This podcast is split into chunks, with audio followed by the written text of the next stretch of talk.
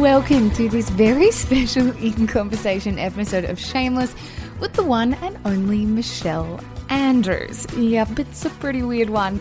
For the next two weeks, we have turned the tables a little bit and decided to interview each other to coincide with the launch of our first book, The Space Between.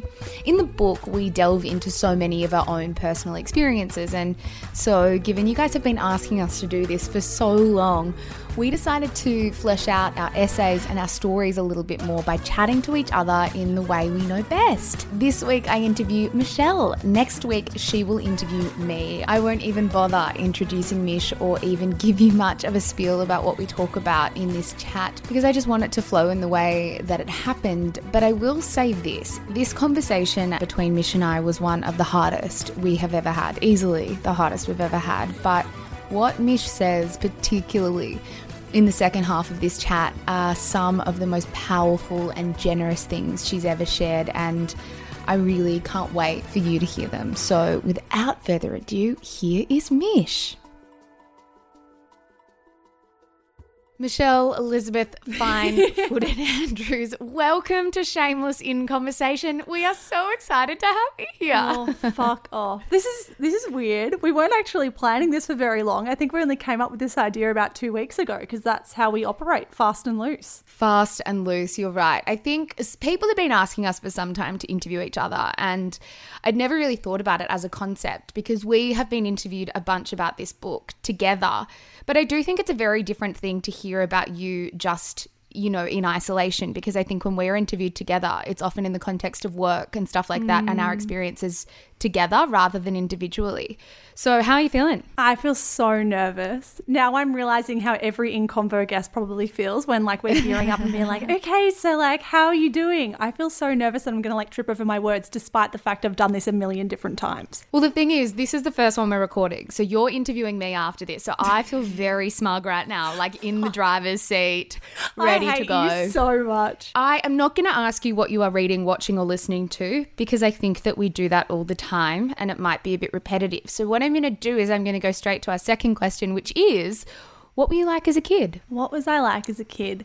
I was the sick kid. I have chronic asthma, which is such a dorky thing, I feel, to admit about yourself. But when I was a little child, my asthma was so, so bad. Basically, my memories of being between the age of about three and 10 is being in ambulances because the school nurse had to call one again for me, being the wheezy, very, very skinny child. Apart from that, I was obsessed with netball. I think before the media and before I discovered writing, I was just obsessive about competitive sport and I was the captain of the netball team and ferociously competitive and I used to pore over the analytics and the statistics from last week's game and I just remember my parents were as invested in it as I was. They weren't like crazy netball parents. I know that's such a trope, but they were very very keen for us to pursue our passions. For my sisters and I, that was netball.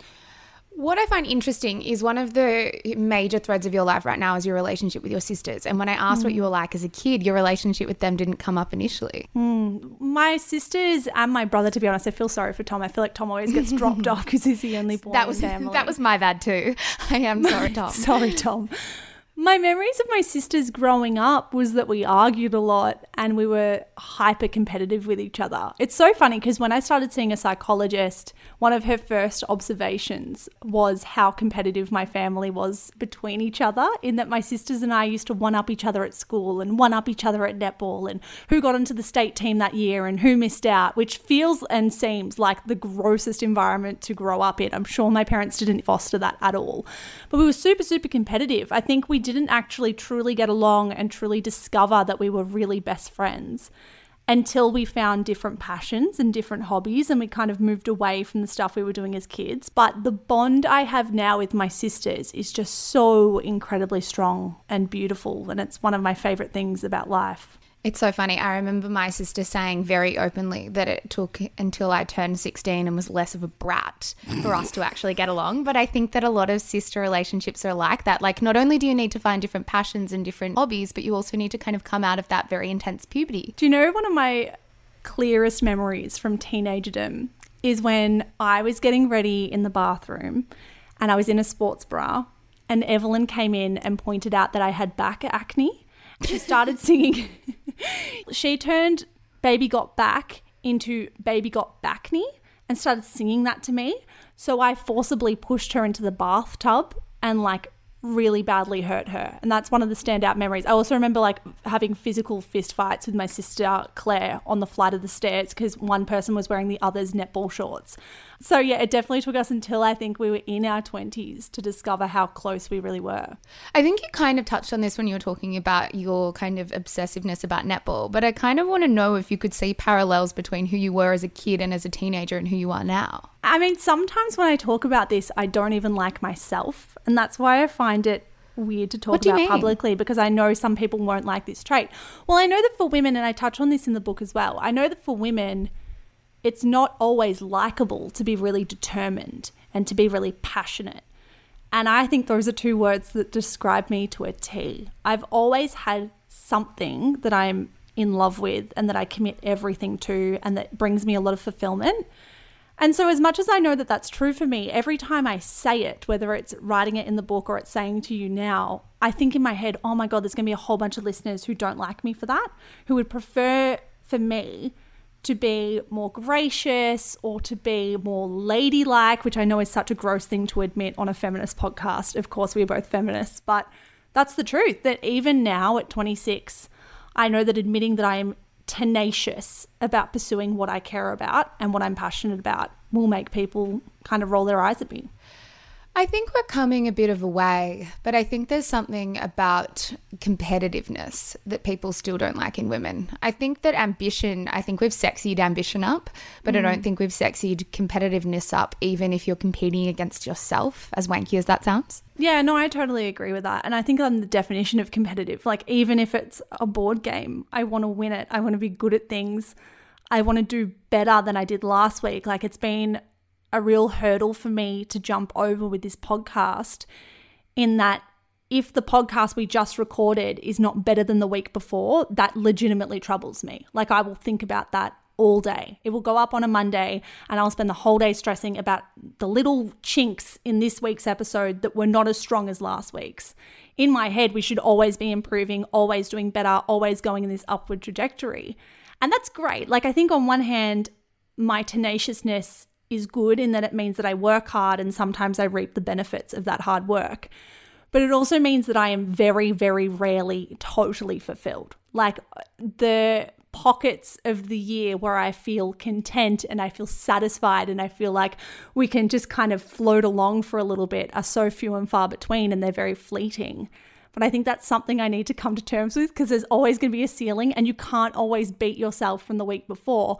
And on top of that, I have a tendency to look back on things that I did three months ago with rose colored glasses and think I was so much better at my job then than what I am right now. And that's just not the case.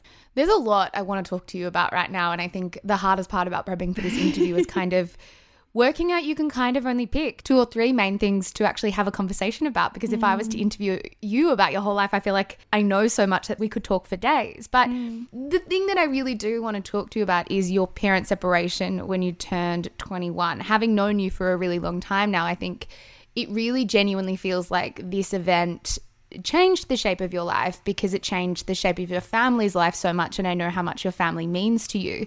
In the book, you write that the decline of your parents' marriage felt a lot like grief, that you were all grieving what your family once looked like. What did that grief look like? I think the grief just felt really sharp. Like I'm trying to kind of map it out and visualize it in my head, but I think when you are blindsided by your family falling apart. And I was blindsided, and I said that in the book. I, I truly, truly did not see it coming, and nor did many of the people around me and even my siblings see that separation coming. So I think I felt like I had been blindsided, and I think for a long time after the separation and after dad moved out of home, I was kind of grappling with this idea that perhaps my reality and the true reality were two completely different things. Like I had this view on my life and I had this view on my family that was so at odds with how things actually were. And it did feel like a trick mirror. I think when I had heard of other families splitting or I had heard of other parents breaking up, I'd always thought, well, the issues must have been really apparent, or there must have been something very obviously broken to the people on the periphery. And that was not the case for me. It just wasn't the case at all. And I think I've always considered myself to be an emotionally perceptive person. Yes, I have so many flaws. There are so many things I need to work on, but I would hope that you don't need to qualify that by saying that there is one thing that you're not bad at. But I but I would hope and I have always considered myself to be someone who is empathetic and who cares how other people think and feel and who takes time to try and read how they're doing. And I've always thought that I'm pretty good at that. So to have two of the people who are closer to me than anyone else in the world go through this really cataclysmic relationship breakdown completely changed my perception of the world and changed my perception of myself. And it's not something that I'd really ever heard spoken about. I think it, it's probably quite rare that people have their parents split up when they are in their 20s and you've already gone through decades of really wonderful family times and you're thinking of moving out and you're thinking of starting your own relationships and your own adult life now. But I'd never read anything that looked into that. And as someone who went through it, it's an incredibly isolating time because the difference with having your parents break up when you're a child or a teenager, and clarification, I'm not saying those are any less traumatic, I'm just saying it's a different kind of trauma, is different to when you're an adult. Because when you're an adult, you're not treated like a child anymore. You're not kept apart from all the messiness.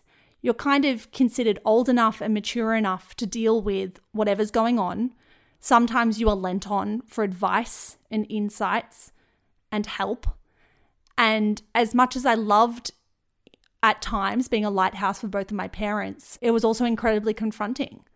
Like I learned things about my own life and about my own childhood and about my own existence that with hindsight I probably didn't want to know and my siblings are the same. That's not to say that like I, I begrudge my parents for any of it because I think anyone who's going through something that huge and that colossal is going to try and reach out to the people around them for love and support. So I look back now and I know that I am closer to both my mum and my dad than I would have been if they hadn't have split because I think as hard and as messy and as gross as that period was when I was 21, it forced me to get to know my parents as people, not just as my parents. And I saw sides of them and aspects of their personality and their vulnerabilities and their fallibilities that made me love them so much more. And I think now, it, like as you said, family is such a huge priority for me, and it is. Like, family is the number one thing in my life. In lockdown, that's been the one thing I'm struggling with. I just want to have a brunch or have a footy game or anything with my family. I adore my friends. I adore you. I would love to go to a bar and have drinks, but the one thing I want is to sit down with my family because I think going through that experience where we were torn in half made us value each other as individuals so, so, so much more. One thing that you do touch on in that essay is the stat that people throw around about divorce. You know, one in two marriages end in divorce, and the stories you try to tell yourself about that fact that, well, I shouldn't really be so shaken by this if it's so common. What's that like? Did you feel any sense of like confusion or embarrassment or shame thinking that, like, if this is a common experience, I shouldn't be feeling the things that I am? Yeah, for sure. And I think for so long I didn't let myself feel, or I wasn't honest with myself about how I was feeling because I felt like I wasn't entitled to feel that way. Like, this is such a common experience, surely it can't be that earth shattering to go through it but it was. And I, at the same time, I acknowledge that it might not be that way for everyone. I've got friends whose parents divorced and they were elated upon hearing that news because for them, it meant some reprieve from clearly what was broken in the household and what was obviously not working. For me, it wasn't that. And I think I can only be honest with how I experienced it. And this is only my story. And the story was that I was completely shattered completely shattered by it. But I know now, five years on, looking at who my parents are as people and looking at how strong our bonds are and how much we adore and love each other, it was the right thing. Like I never saw it coming. And if you had told me at 20 years old that this would be where I am at 26 and my parents don't speak, I would have thought that's awful and I'll never be okay with that. But in reality, I, I am okay with that. I think the thing about doing this interview with you is that, and maybe you might feel the same, is that I could be projecting through so many of my questions, right? Like coming up with all these connections and being like, is this true? But hear me out on this one. I think your parents divorced, your anxiety diagnosis, it all kind of came together at a very similar time. And it was about that time that I came into your life and mm. we started working together.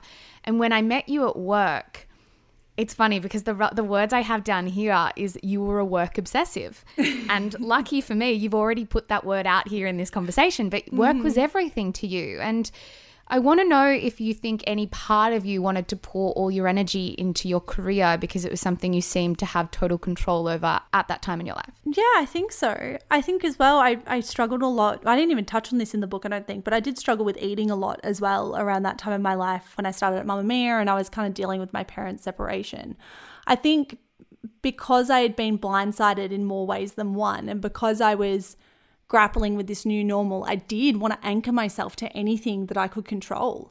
And I think that was the one of the most difficult elements of going into university as well. Like I, I was plucked out of high school, placed in this huge institution where I felt like an absolute ghost. I felt completely irrelevant, completely unseen, completely lost, to be honest, at university. Like a number, right? I, I hated it. I have such bad memories of university and I wish it mm, wasn't the case because I know for some people it was so enjoyable and so fun and so lovely. I did not feel that. I felt depressed most of the time I was in uni and really anxious and just really fucking confused about who I was and where I was going and what the fuck I was going to do with my life. And so, yeah, I think once I got that internship at Mamamia, I was hell bent on making it into a career or making it into a job because I couldn't grapple with letting myself down. All right. I never want to not give something everything I've got and have it not come to fruition and always wonder. And work for me at that time was really just the one constant that I had. That I'd rock up to work, I would give it my all, I would stay as late as they needed me to, I would do as much work as physically possible in that time frame. I would not take lunch breaks, I would prove myself to these people because my my self-worth is so wrapped up in work and that can be quite a dangerous way to live, particularly now when our work and ourselves and our personalities and our public personas are all kind of meshed in this weird one grey blob and they're impossible to separate from each other. But it's the truth. Like, I, I do consider myself worthy if I'm doing well at work, and I do consider myself not worthy if I'm struggling at work. So, yeah, I think I'm, I'm something of a workaholic, but I actually don't know if that's a bad thing. Like, I, I also consider myself lucky to be in a line of work and a career where I'm I really love it. Like I genuinely love what we do. I love writing. I love telling stories. I love interviewing people, connecting with other people. So as much as it kind of like rattles my life or throws the balance off course, it's also something I derive a lot of joy from.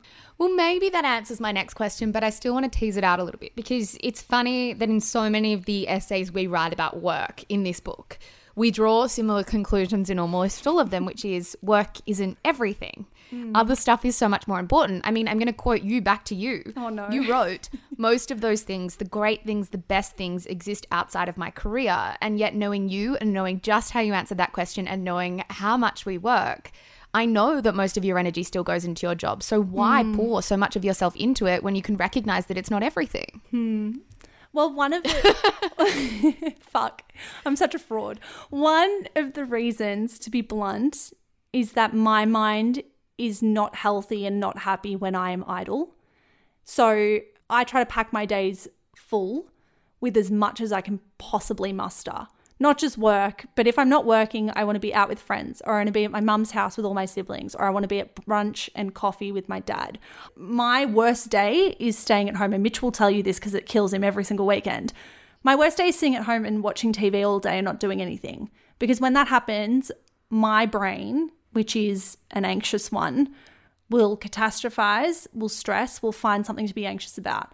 But when I'm busy, I'm happy. I love being busy. I love packing my schedule full of stuff. My worst nightmare is taking a holiday or a break from work and not having anything to do in that time.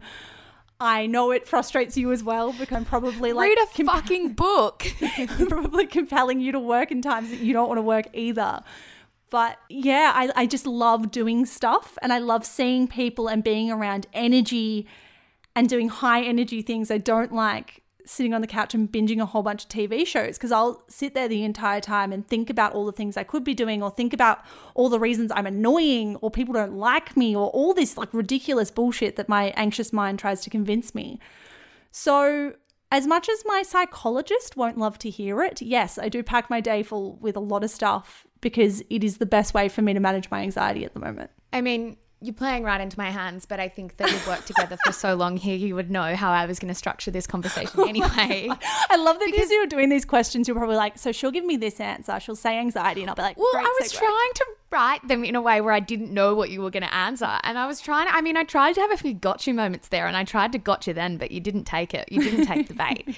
One of my favorite essays of yours, and I think it's an idea and a conversation that existed for a long time before you actually pen this down was the space between my mental illness and my personality, mm. where you speak a lot about the fact that sometimes it's really hard to tell what parts of you are you and what parts of you are your illness. Mm. What did you want to explore in that essay? I mean, what message did you want to get across? I think I wanted to accept myself for even the parts that I don't yet understand.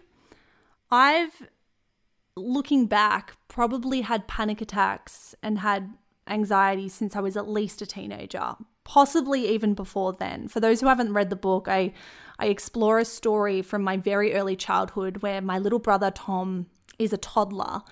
And I remember that day, even now, 20 years on, with such crippling fear that Tom, while he was at the park, was going to fall into the lake and drown. And I remember that story now because I still remember the fear that I had. And I remember the anxiety that I had in that moment. And I think, well, if I remember the fear, if it was so potent as a little kid then, is that healthy? Like is it is that normal? Is that part of me or have I always had an anxiety disorder that I've always needed to manage? Or am I just an anxious person who is prone to feelings of stress and apprehension? I still don't know. I, I speak about with my psychologist all the time, and she doesn't really like putting labels on things. She doesn't love affixing generalized anxiety disorder to one set of behaviors and Michelle's anxious personality to another.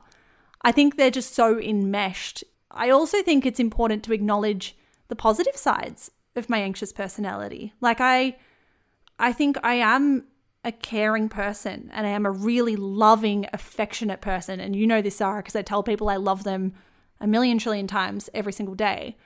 But I don't think I would be that way if I wasn't an anxious personality type. And I don't think I would be quite as empathetic towards other people if I wasn't anxious.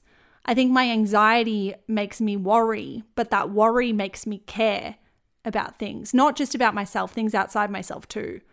So if I'm anxious that something's going to happen to my family tomorrow, I will tell them everything I love about them today. Like I tell Mitch every single day what I love about him. Every day before we go to bed, I'll give him compliments and tell him what I love about him.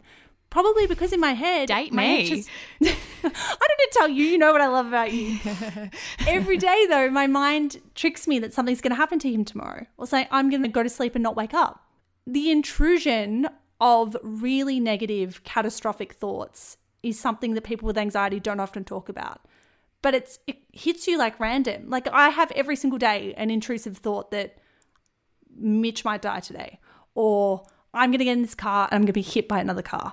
And that's something that people without the illness don't know about and they don't grapple with that. But people with the illness probably experience all those things and want to put out love and compassion and empathy in the world because they know how it feels to live afraid. I want to go back to something you said in the middle of that answer because it made me think when you said I don't know if I would have this much empathy if I wasn't anxious. Do you think any uh, part of that though is selling yourself short?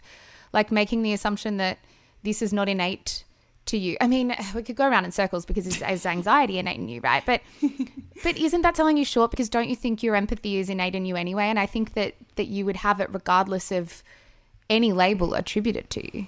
I mean, maybe. I think I think what I was getting at there is with anxiety, you're always operating on the worst case scenario. You're always catastrophizing and you're always thinking of what could happen, like the 0.0001%. And because you're thinking that way and your mind is geared that way, you hopefully treat people that way as well. I mean, I do think I'm a compassionate person, but I, I can't pull the anxiety out of myself and see who I'd be without it.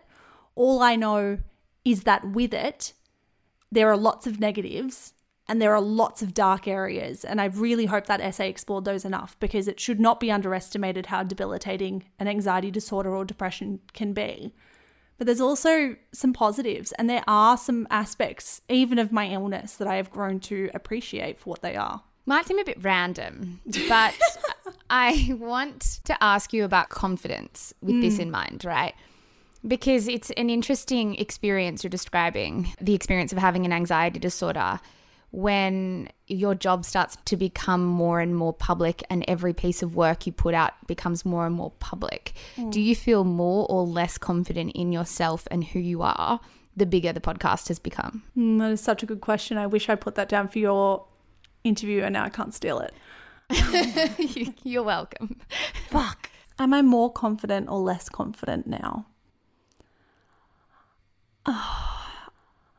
I think me even deliberating the answer is probably the answer. I think I'm I'm less sure of myself now than what I was at the beginning.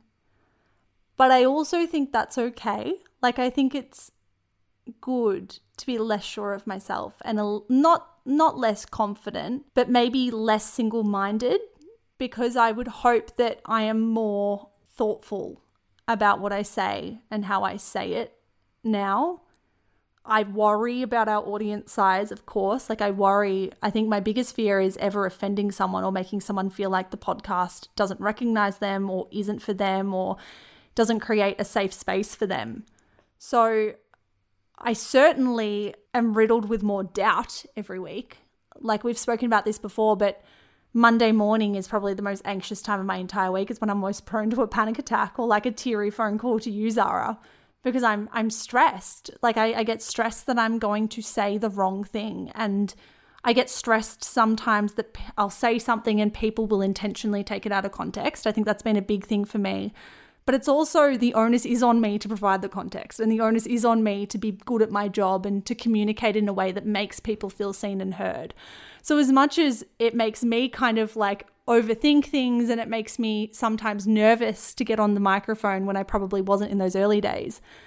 In the long run, it's probably the best for everyone because I would hate to be cocky or overly confident and get on the microphone every week and not consider all the shades of grey about what I'm about to speak about. Yeah, I think that's fair. I think that's a good answer. Do you agree? Are you more Uh, or less yeah. confident? Less, for sure. Absolutely less. But I think that's a good thing. I think you're absolutely right. Coming up after the break, Mish talks about the last essay of the book for the first and only time. But first, a word from today's sponsor. Just a quick content note before we jump into this second half of the conversation. This conversation will cover issues around sexual assault and may be triggering for some listeners. The next thing I want to ask you is not going to be an easy line of conversation at all, but I know it's something that you want to talk about only here. Like, this is the only place that you kind of want to have this conversation, and it is about the last essay in the book.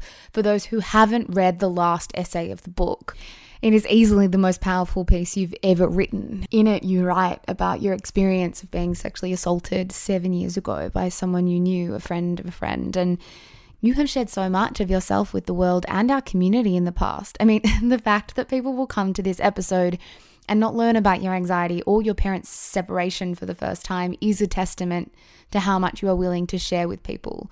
But this was always the thing you were never going to share. Like, this was the story that was always going to be just yours. This was the thing that you were always going to hold closest to you. And I was pretty stunned the day you told me that you had decided to write this story down and share it with the world in our book. So I guess the first thing I want to know is why now? Like, what changed?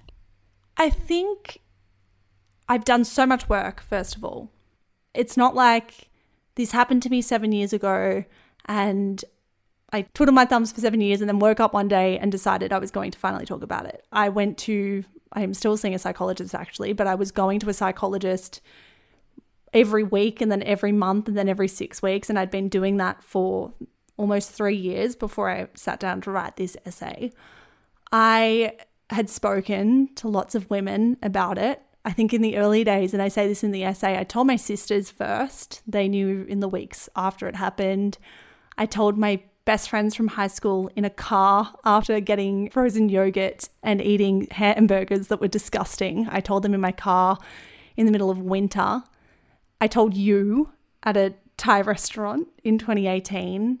And I told Mitch on our second or third date in the back of his car.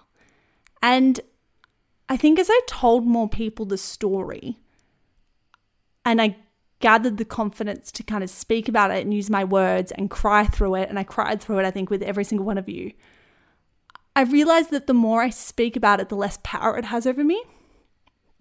And I think for me, it was like, this is something that happened to me when I was 18 and it happened for 10 or 20 minutes. And it had wrapped tentacles around my entire body for years. And that's so weird to admit. Like, it's so weird to think that 10 or 20 minutes of trauma can asphyxiate you like that for years and make you feel shame and make you feel stupid and make you feel so little you are almost nothing. But speaking about it and opening up to various people, and sometimes hearing from women and some of my friends that yes, that happened to them too, made me realize that I kind of need to let this story go. I'm so fine with it now. Like, I know I'm upset about it now because, of course, I'm upset and like I'm thinking about what my family's going to think and like if Mitch is worried about me in the next room because I know he'll be listening. But I am fine with it. Like, I worked through it. My psychologist was so helpful in making me do things like I wrote him a letter and then I burnt it. And I screamed at him metaphorically, like in my bedroom, into my pillow. And I I did mindfulness and I got into the gym and I started running and I started exercising and getting my energy out. And I started working through it and I've been working through it for so many years now that I feel like I need to do something positive and powerful with that story. Because one in five women are sexually assaulted in their lives. And I know that so many of those women do the same thing I did, which is not report it. And I don't want those women to feel shameful about that. Like, I want those women to feel seen and to know that if you were raped by someone and you didn't go to the police, that is not a reflection of who you are as a person. That is a reflection of the structures within which you live. And I, being totally honest, didn't even see my situation as rape in the 24 hours after it happened.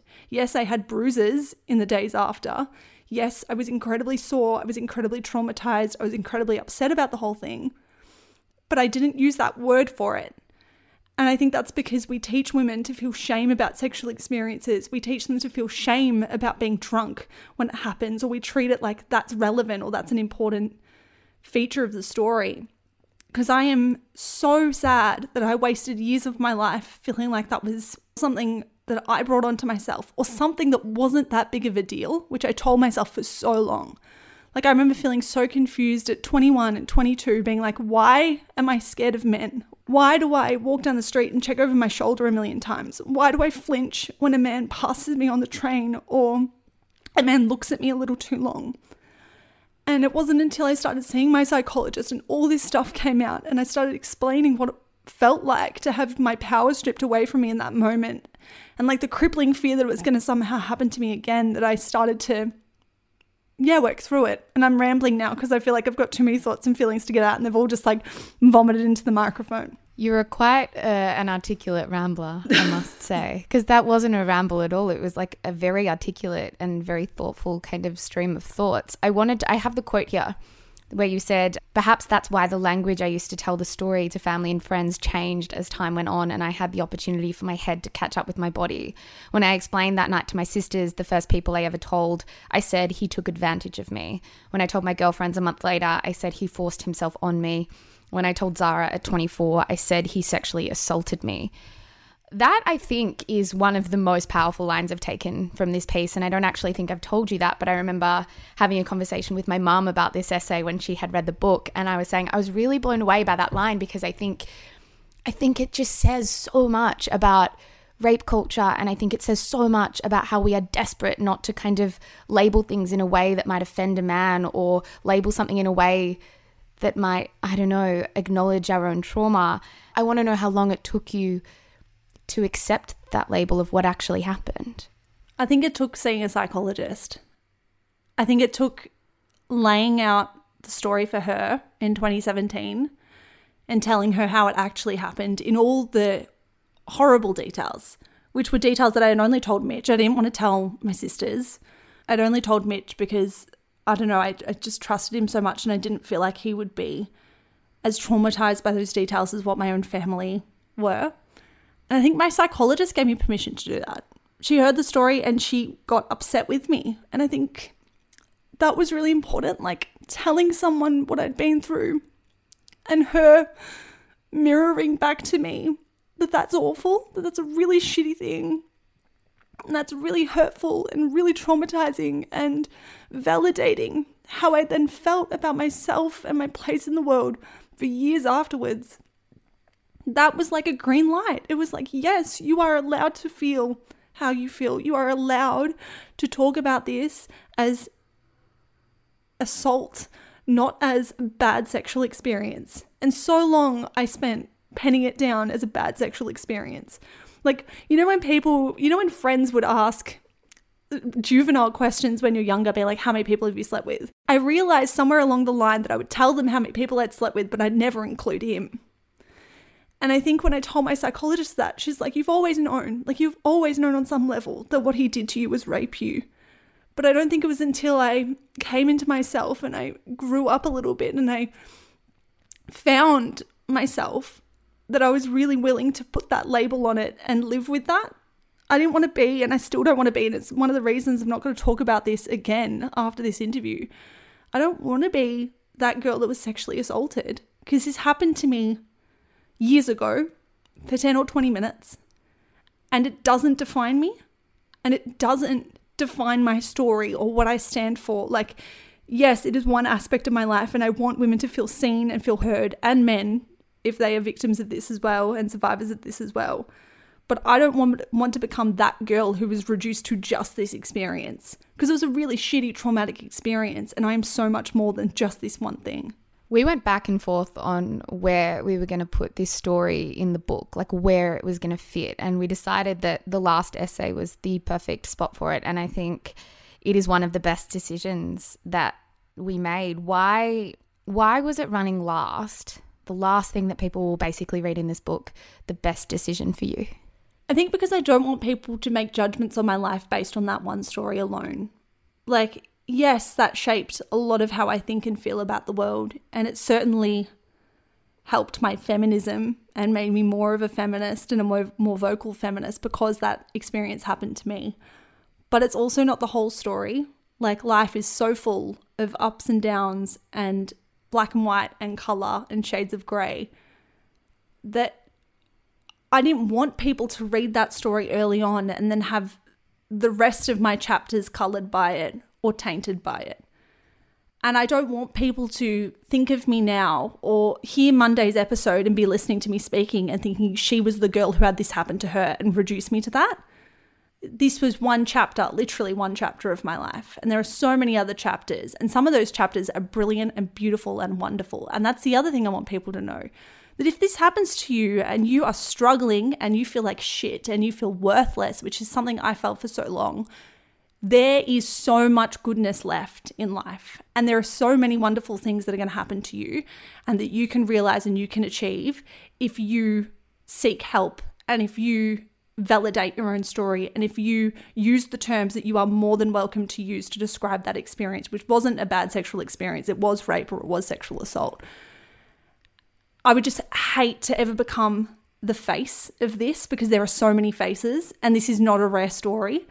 And that's what's baffling about it that I, I feel like, and it's been such an anxiety for me releasing this into the world. I feel like I've got this new face or something that everyone's going to look at and point as if it's the rarest thing ever or it's such an odd experience. But we know it's not. Like, I know I've got best friends who are listening to this who will be nodding their head and going, Yes, me too. That happened to me. So, if anything, I want people to know it's part of my story, but not the whole story. Like, so, so far from the whole story. I mean, I guess that's what I wanted to ask you. We are recording this. It is 4:30 p.m. on the dot on Monday, the 31st of August. It is the day before, hours before this book hits the shelves, and I guess it's the last day that the story belongs to you and those closest to you. Tomorrow, uh, the story is the world, I guess. And I want to know right now how you feel right now, waiting for the world to read it. I think I feel ready now. I think it's been a real roller coaster writing this book, and this is an essay I wrote over 12 months ago. And just waiting, like the waiting game has been truly bizarre. And I have kind of like waited in my apartment. That's the other thing. Like, I haven't been able to get out, I haven't been able to distract myself. This story has been playing on my mind for so long that it's going to be out there and people are going to be reading it and people are going to be making judgments based off of it. But writing this story also made me tell my family, my entire family, what happened to me. And I'll always be grateful for that. Because I told some people, like my sisters, like you, like Mitch, like my best friends, but I hadn't told my mum and my dad. And I'm happy that this story has done that for me. And I'm happy that it made me have tough conversations because those are really important. And it's okay. Like I'm okay for this to be out there now. I just I just want to help someone. I want someone listening to this to think I'm not an idiot. I'm not ashamed anymore of that happening. And I've held on to it for so long. It's been something that I've kept secret for so long that I just want to release it. Like, I just want to feel free from it now. It's been seven years and my life is so great and I have so much goodness. I don't want to feel shackled by this and I almost refuse to feel shackled by it. And so I just want it to be out there and to kind of hold my head up and not feel any of the things that man wanted to make me feel that night. Like I refuse, I completely reject to feel that way. And I'm proud of myself. Like I'm really proud of myself that this story's in there and that I'm going to share it because it's not easy and I'm really scared, but I also think like it's the right thing to do and it's a generous thing to do. And I want to be a generous person in life. It is a very generous thing to do. Like it is the most generous thing I think you can ever do and I think the thing is, Mish, like you share this story with the world, and I know the conversation we've had back and forth is like, well, what the fuck do I do now? This story is not mine. This story is owned by the world. And I know that in the last few weeks in particular, this is something that you've kind of tried to get your head around what you do when other people own your story too. But what if other people don't own the story? Other people know the story so that they can carry it with you. Maybe that's what's going to free you in the fact that the community that are going to hear this story are going to be able to carry it with you. Yeah, I think so. I think that's a really nice way to put it. And I think what I've found through this podcast is a community of like such kick ass women who just yeah. push back on that shame. And I love that. Like, I think when we called this podcast Shameless, we were talking about not feeling shame for loving fucking The Bachelor and Married at First Sight. We were not talking about things like this. And I don't think you yeah. and I ever saw Shameless going in the direction it has, but I'm happy it has because it's connected us with women and men and non binary people and gender fluid people who are incredible and reject that shame as much as we do. How do you think 19 year old you would consider this version of you sitting here with me sharing this story? I think she'd be really surprised. Really surprised because 19 year old me was not a happy, lively me. And I'm happy that I found myself, even if it was through this awful experience, I'm happy that I found a way through it. I'm happy that I am where I am today. Like I'm I'm really I love my life and I'm so happy to be here and be having this conversation. I think the last 5 words of the book I think I counted. The last five words of the book are some of the best. I'm not going to read them out now because I want people to read the essay. And Don't I spoil the whole to... book. no, but I also don't want them to. The ending of that story is very powerful and very beautiful, and I want them to read it. With all of this in mind, what is success to you? is um, this the one question you forgot to prep for? I should have thought about this and I think my my definition of success changes every month. First of all, like sometimes we get someone yeah. on this podcast, they say their definition of success, and I just adopt it as if it's my own, and I came up with it myself. My definition of success is using my voice, using my voice to stand up for what I believe in, using my voice to share my opinions with the world, using my voice to show up and show up and show up, and not feel like I need to shut up. I know a lot of people want women to not be loud in this world, but I am a loud woman. I'm a passionate woman. And success is embracing those things, not pushing back on it. Well, thank you.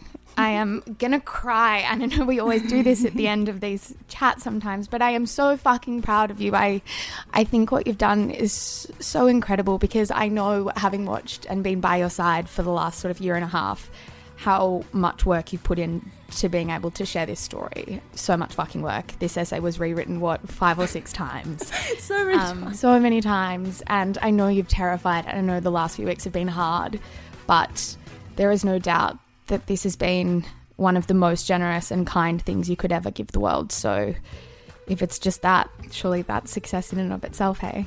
Thank you. I love you. And I should give you a compliment because you made a comment before that I don't give you enough.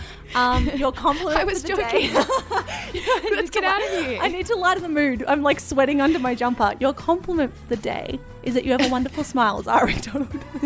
Thank you.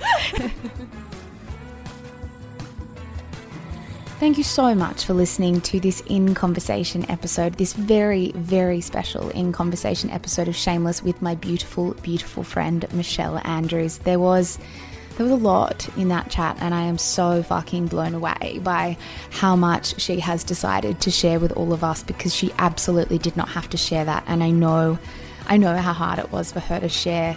A really quick and important note from me just before I go.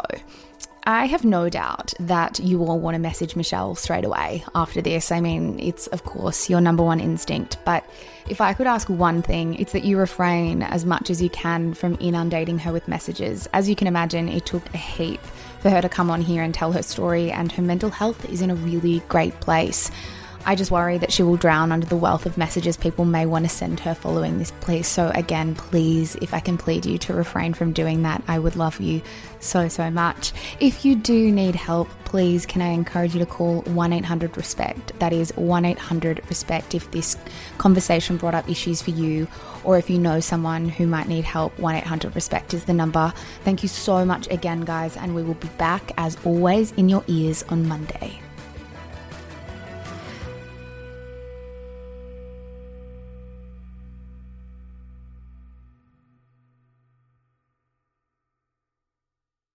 Oh, hi, it's Annabelle Lee and Louis Hanson here. We are your hosts of Everybody Has a Secret. Woo! Woo! We are here essentially just to let you know that we drop episodes every week now. Every damn Friday morning, we are in your ears. That is so exciting. What a time to be in your ear holes. So, essentially, each episode we unpack the real life secrets of our listeners. So, this is for everyone who loves, you know, just a little bit of gossip in their mm-hmm. lives, which, let's be real, Annabelle, is all of us. It's absolutely all of us. Don't lie. You all love gossip. So if you want to listen to our show, please do head to your favorite podcast app and listen now. See you there. Bye.